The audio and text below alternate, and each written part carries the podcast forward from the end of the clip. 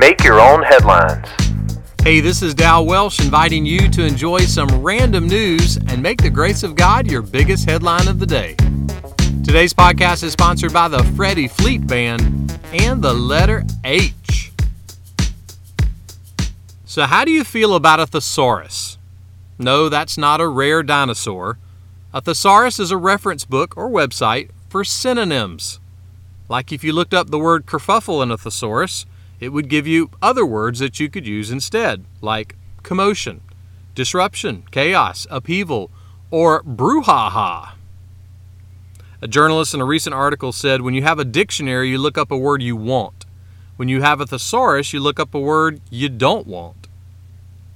A thesaurus really can be helpful.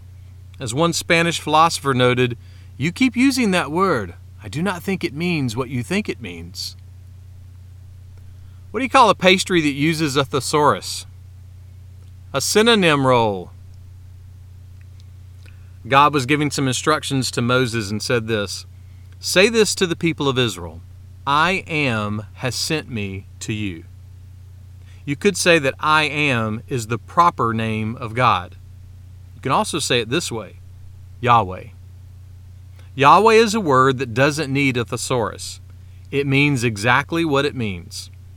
Someone described it like this God is the most important and most valuable reality and person in the universe. He is more worthy of interest and attention and admiration and enjoyment than all other realities, including the entire universe. So if you find yourself in some kind of kerfuffle today, just remember this there is no one more valuable than God. And unlike that word you look up in the thesaurus, He really is exactly what your soul wants. Make that one of your headlines today. Make Your Own Headlines is a little smidge of encouragement from Holland Avenue Baptist Church. For more ways to listen to this podcast, for weekly sermons, and for more positive resources, check out hollandavenue.com.